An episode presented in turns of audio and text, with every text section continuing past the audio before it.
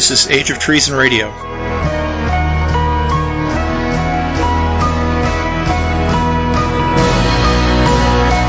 With your host, Tan Staafl.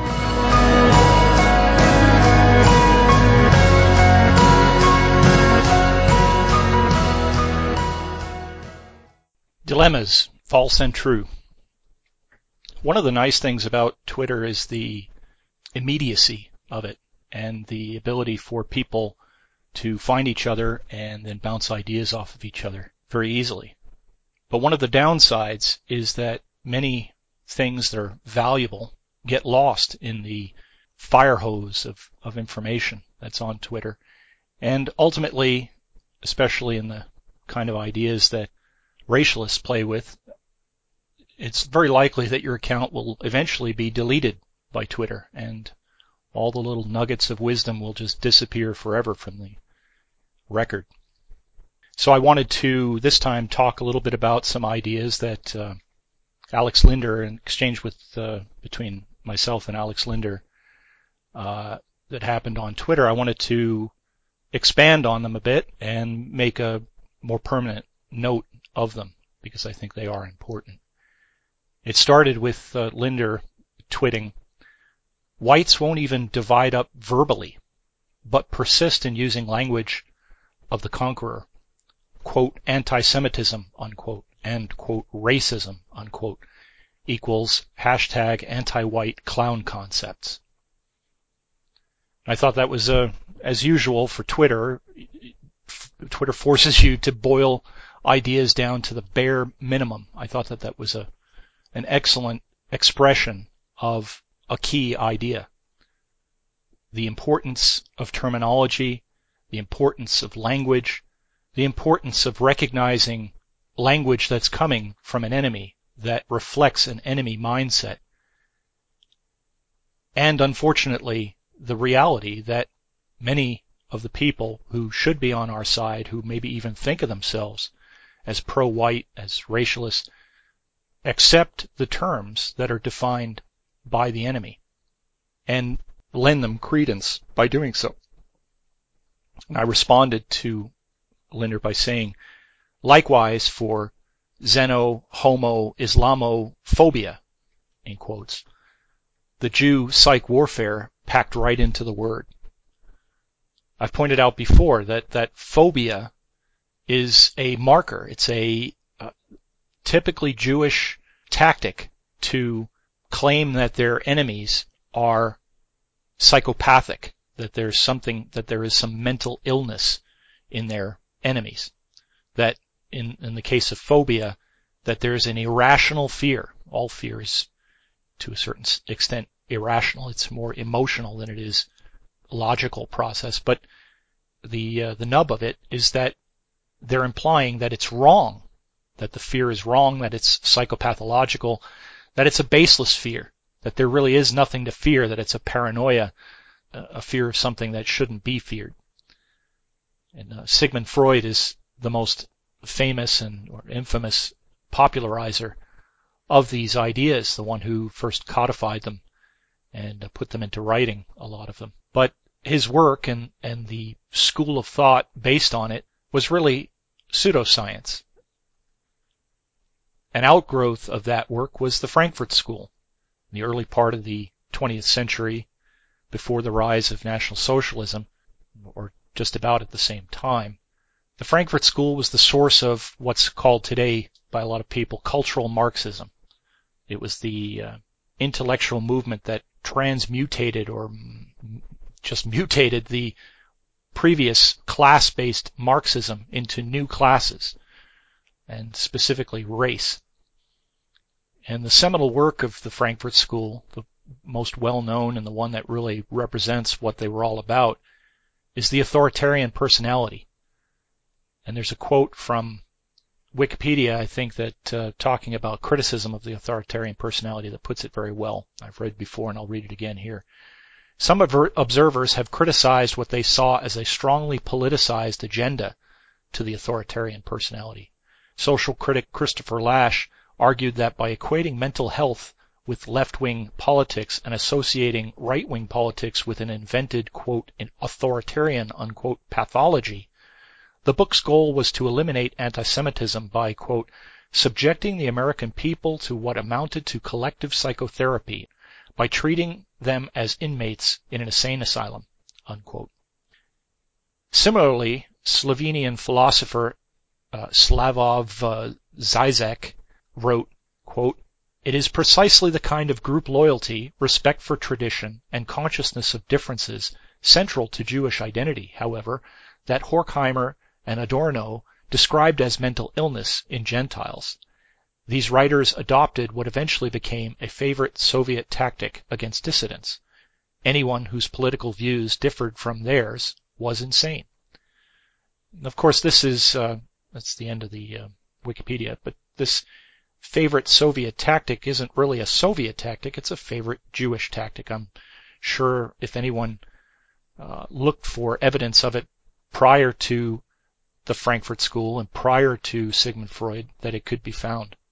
Because it seems to be something that comes up in Jews over and over and over again, that their, their enemies, anyone that they identify as a threat or even a potential threat, is dealt with in, in this way by painting them as insane.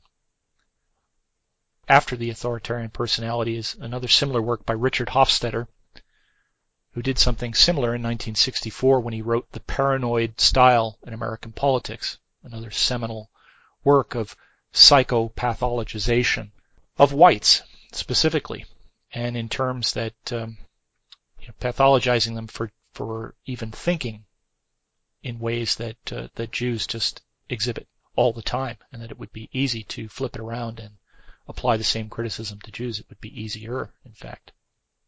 So Linder responded again to uh, to me. He said, um, "The Jew's verbal strategy is forced false dilemma, which is a logical fallacy. Works only if you control mass media." Again, another valuable insight. I thought the same myself that I see the occurrence of false dilemma which is a general logical fallacy. I see it used often by Jews. It's one of the main tools that they use in argument. Now, a dilemma is really any problem with two potential solutions. And it's more than just a fork in the road. It's, there's a negative connotation to it. It's a problem. And the, there's two potential solutions that make a dilemma, although more recently, the meaning of the word has just become any problem with any number of negative uh, or not not palatable solutions. But originally, it meant really just two, and you see it in expressions like caught between a rock and a hard place, or stuck on the horns of a dilemma. It's negative. The whole situation is, is seen as negative. And we also see it in the phrase choosing between the lesser of two evils which should be familiar to anyone who's voted in the last several decades worth of selection election process in the US. A false dilemma, the logical fallacy that Linder refers to, also is fairly common and well known, and you see it in expressions such as my way or the highway. Another one that I often think of is noose or loose. There was a, a case in Massachusetts several years ago where a nanny killed a baby that she was responsible for. And when she was on trial, the judge presented the jury with only those two choices, noose or loose. Either, either you set the, either you give the defendant the death penalty or set them loose. And it, it was clear that the judge was hoping by presenting the jury with that false dilemma, that false choice between only one of two things, that they would choose the thing that he wanted, which was loose. And he demonstrated that by overriding their guilty verdict, which would have been the noose. And he overrode it and nullified the jury's decision and let the nanny go. I see it also, I've seen it in the um, arguments about the suicide meme. The standard technique is to argue it's suicide because the idea is that the Jews are 0% responsible. It's 100% the responsibility of whites what's happening. That's true not just for if you think that something bad is happening to whites, but even if you think that society as a whole that uh, it's white supremacy that reigns in the U.S. is the uh, mainstream Jews media understanding of things, and so whites get 100% of the blame of anything that goes wrong. Something goes wrong in Detroit, something goes wrong in Baltimore or Ferguson, it's 100% to blame on whites. So this dichotomy between 0% or 100%, 0% responsibility of the Jews, 100% responsibility for whites is very common, both in the mainstream and the Jewish mainstream, and also on in the fringes where the problems of this situation are discussed. And you can see when people are suggesting that this is just suicide, whites are blaming themselves 100%. And uh, if someone like me steps into it and says, no, you're just trying to excuse the Jews, well then they flip it and say, well, you're just trying to blame the Jews 100% and, and blame whites 0%. You're taking, you know, whereas they're arguing that the Jews have zero agency and whites have all the agency, they, when you challenge them on that, then they flip it in their mind because they, they see only, or they want to see only these two potential ways of seeing it, these two mirror images, like I talked about in the last podcast, is the image that can be seen in one of two ways and your mind can flip back and forth if you look at it objectively. These people arguing the suicide meme will, will argue that uh, you must be, if you challenge them, you must be arguing that whites have no agency and that the Jews are fully in control, that they're the puppeteers that are controlling everything. When really it's just it's obvious that it's a two-way street. It takes two to tango. It's genocide. It's parasitism, all of which involves at least two parties. And it's of course more complicated than that, but when you want to boil it down to try and keep it simple, there's an us and there's a them. It's not just us and it's not just them. But this binary thinking is not something that just comes up in the context of Jews. It is it does seem to be a mental characteristic, uh, common mental characteristic of, of, among thinkers. It's um, I see it even going way back uh, Aristotelian logic, the the logic that Aristotle first created, or or that his name is attached to at least, is based upon the premise that a statement has to be either true or false, and that there's nothing in between. They call that the law of the excluded middle. It allows you to do some nice things in logic. Uh, modus ponens and modus tollens are based on that law of the excluded middle. But around about the 1920s, Kurt Gödel shattered that illusion that everything must either be true or false with his um, incompleteness theorem. And, you know, it, it, there's really an intuition, regardless of the formal mathematics and the the big brains that think about these things, what the human mind is capable of understanding is limited. And that's all that Gödel was trying to say. I think that's the, the main conclusion of that is that there's a limit on knowledge and there's a, the, the universe is vast. The, the potential true and false statements are, are vast and there's a lot of in between. There's in fact probably more unknowable and in between than we can possibly get to. But um, you know, the truth is a whole nother conversation to have, a whole nother idea to uh, pull apart. But um, you know, this the, the whole idea here behind a false dilemma is the search for truth. The the idea is you want to find what's the best solution to a problem. So you want to potentially, at least white people tend to do this, want to align it with what's the uh, what best fits the facts too, the truth. The straw man argument, the straw man fallacy, is also somewhat related to this false dilemma. The idea behind a straw man fallacy, just like with a false dilemma, is that the person who's setting it up is trying to describe the situation as if there's one of these two extremes. The, the initial choice is seen as maybe being unsavory or, or negative, and what they do is they try to present the other, uh, first of all, they try to reduce all alternatives to just one alternative, and it's an extreme, ridiculous alternative. And that's how they hope by convincing whoever they're arguing with or the peanut gallery around that the only alternative is something that's crazy and so forth. And so they therefore hope that uh, it's clear that what they're arguing for, no matter how unpalatable it is, is the lesser of two evils. That's what's behind the straw man argument. It's uh, it's an attempt to exaggerate what the other person is arguing in favor of, or even and to simplify it down to something ridiculous, make it ridiculous and extreme. So Linder referred a bit to the mechanics of how this is used, how this kind of this technique of arguing by false dilemma is used. He, he wrote uh, all their terms, there meaning the Jews, amount to you're either with us or against us.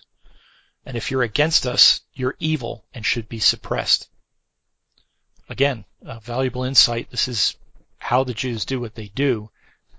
They're constantly sniffing out quote unquote anti-Semitism, anyone who might be skeptical or slightly resistant to what they're doing is, is all they face usually today in uh, governments and media. And they're not happy even with that and uh, are trying to stomp that out, combating racism and anti-Semitism.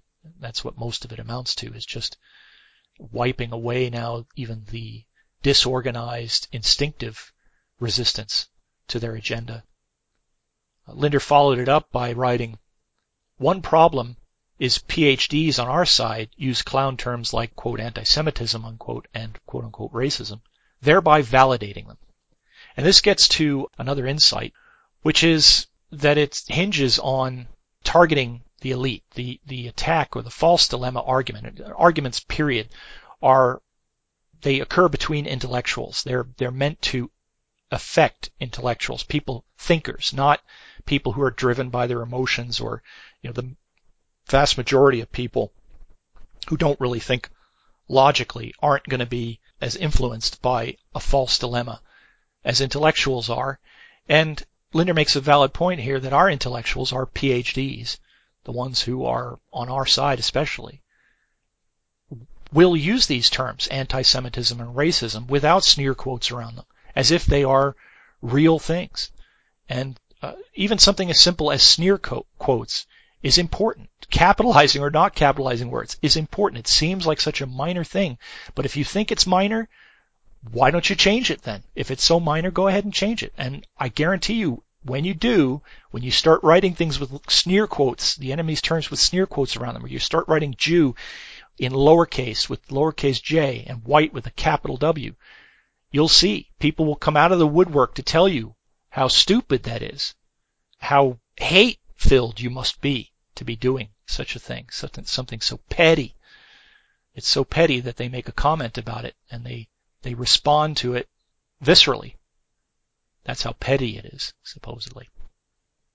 But I think he also, I, the, resp- the response I made to that comment was that they fear, these PhDs of ours, these intellects, they fear being seen as stupid, crazy, or evil by their enemies and they fear to even acknowledge that the enemy is an enemy. That's really what's at the root of it. I mean, they, they fear to be seen as stupid, crazy, evil by their peers on their side. But the deeper problem really is that they don't make a strong distinction between their peers and their enemies. And I use the word fear there. I think that that's what's at the root of it. The deeper problem, I think, is a failure, whether you want to call it fear or not, but fear is one of the basic emotions I think underneath that is probably behind it, but it might just be self-interest. The self-interest in not suffering a diminished attitude from your peers or from your enemies. But at the root of it really is a failure to clearly distinguish between us and them for whatever reason. That if you stand up and you say clearly that there is an us and that there is an a them, and that if you clearly identify them, that you're clearly identifying yourself too as their enemy and, you know, opening yourself up to be targeted by the enemy. I wrote also to Linder in response to this line of thinking about the PhDs. Thoughts shape language and vice versa. When us them recognition works, the proper language follows, reinforces it. What I'm trying to express there is that it's not uh, one thing comes first and then the other follows, but that there's a circular dependency there that when you think of things in the right terms, that speaking about those things comes easily. And when you speak about things in the right terms, that the thinking about those things in clear ways comes naturally. They reinforce each other. This is why Jews psychopathologize and demonize whites using us-them recognition most of all. And I wrote, put down the gun, Whitey, do it now, you know, alluding to how cops use basic human psychology to bark orders at you, to do what isn't necessarily in your best interest, but to get you to, com- to comply. That's how they do it. They give you a simple command and tell you do it now. And that's effectively what Jews are doing in this psychological warfare that they wage. And as that earlier quote I read about um, the authoritarian personality put it, the Jews bark at everyone around them, their hosts, to not do the very things that they do themselves, knowing that those things are essential, that they are valuable things for any people that wants to remain a people. But the Jews are unabashedly pro-Jew. They are absolutely fanatically ruthless. And it's something that white people have trouble understanding about the Jews because white people aren't naturally that way. We can be whipped into that by media, by propaganda. We can, and the Jews likewise will decry that, that uh, any populist or demagogue or media propaganda like uh, the National Socialists in Germany used is just evil. But they use those things themselves and they do those things, they use those things to their own advantage. And that's really how you should understand it is, is that when it's being used to the advantage of the Jews, it's a wonderful, great thing from the Jewish point of view. And it's only when it's being used against them by someone else that it's stupid, crazy, and evil, according to the Jews. It's, it's that simple. And that's what I mean by put down the gun. It's as if in the war, the most sensible thing to do once you recognize who your enemy is, is first of all, you don't listen to your enemy and you don't take the advice your enemy gives you. But if your enemy is using a weapon that you of course should use the same weapon if it's possible, if it would work for you, and you try to disarm your enemy. Try to get them in whatever way that you can to drop their weapons. Now, the tactics that the Jews use against whites won't work against the Jews. If whites try to say, "Oh, you know, we're Jews just like you, and wouldn't it be good for the Jews if you just uh, drop these weapons? You know, give up some control over your media, diversify your media a bit, so that it's not just Jews running it and owning it." That's not going to work on the Jews. They're well aware of the tactics that they use and the strength of those tactics in their hands. I think about that uh, article that Jew in Hollywood uh, in the LA Times wrote about how Jews run Hollywood, and he doesn't care who knows. He just cares that Jews continue to do it, and that's basically their attitude about not just Hollywood and media, but banking, finance, political control, all of it. Anything that they do successfully. Israel, ethno-nationalism, building walls, that's, you know, they build walls, that's fine. You try to build a wall around your country, you're a rotten, evil stupid, crazy person. So these words like racist and anti-Semite, they need to be understood as terms of abuse, as attempts to intimidate you into not doing whatever it is that you're doing. They're buzz terms, and there's many other buzz terms. These are things, words that are packed with a pejorative payload. They're like explosives in the brain. I mean, in the uh, context of a psychological war, and they're loaded. They're they're packed by repetition. They're given power and energy by this repetition, by supposed authorities, by experts, by the experts and authorities in academia and media, the professors, the pundits, and the politicians who repeat these terms over and over, who agree with the Jews about what they mean and stand behind them and then pronounce to the masses that this is what these these terms are bad and that you should see them as bad. That's where their power comes from. And their power is undone that easily by recognizing that these supposed authorities and experts are your enemies. It's that simple. You, once you recognize that these people who say that X or Y or Z is bad and evil and stupid and crazy, and once you recognize that they're enemies, it loses its power. That psychological warfare not only becomes ineffective, but you recognize it as an attack and it actually inspires a response. It, respire, it inspires a healthy, instinctive response to fight back. Linder said uh, one one other thing at the time. He said it's sickly funny that the only verbal recognition of Jew commies mass murder of 100 million last century is political correctness.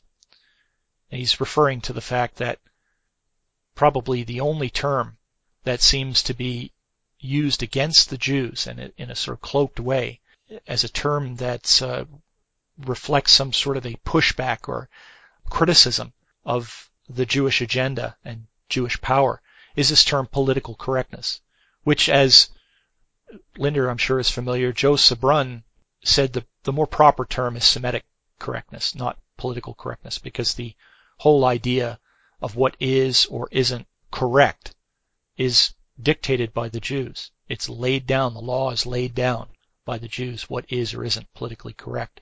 And the term political correctness is itself a politically correct euphemism for the fact that it comes from the Jews, the fact that it should be called Semitic correctness to more properly reflect the origin of it and who's driving it, who's in the driver's seat.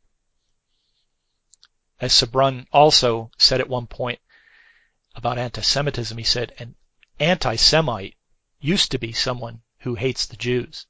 Now it's someone the Jews hate.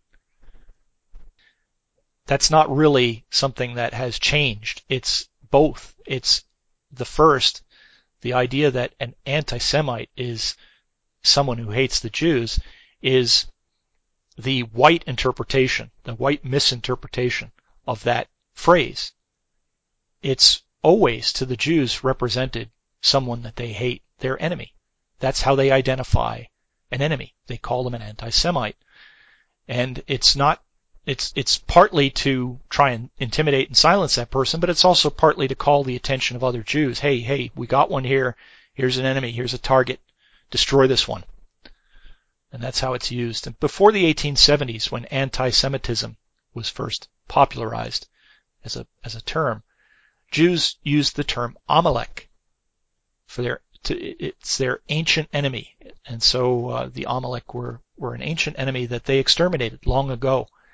And so they would refer to anyone who was opposed to them as Amalek, not only clearly identifying them as, as an enemy, but implicitly that that enemy needs to be destroyed, exterminated. That's what Amalek means. And after the 1930s, of course, and especially after the 1940s, the word that they use is Nazi, and it has the same connotation that Amalek does. It's someone who's anti-Jewish and deserves to be destroyed, exterminated, put to death. Linder made one more very good insight. He said, It's not hatred when Jews attack whites. It's humor. Edgy, daring, boundary breaking. It's hatred rather when whites criticize Jews. He's being ironic there, uh, presenting it in a sarcastic way, somewhat a backward way. This is an insight that I had had half of this. I admit I, I, actually I had two both halves of this, but I had never connected them in the way that he, he did here. And so this is noteworthy, I think.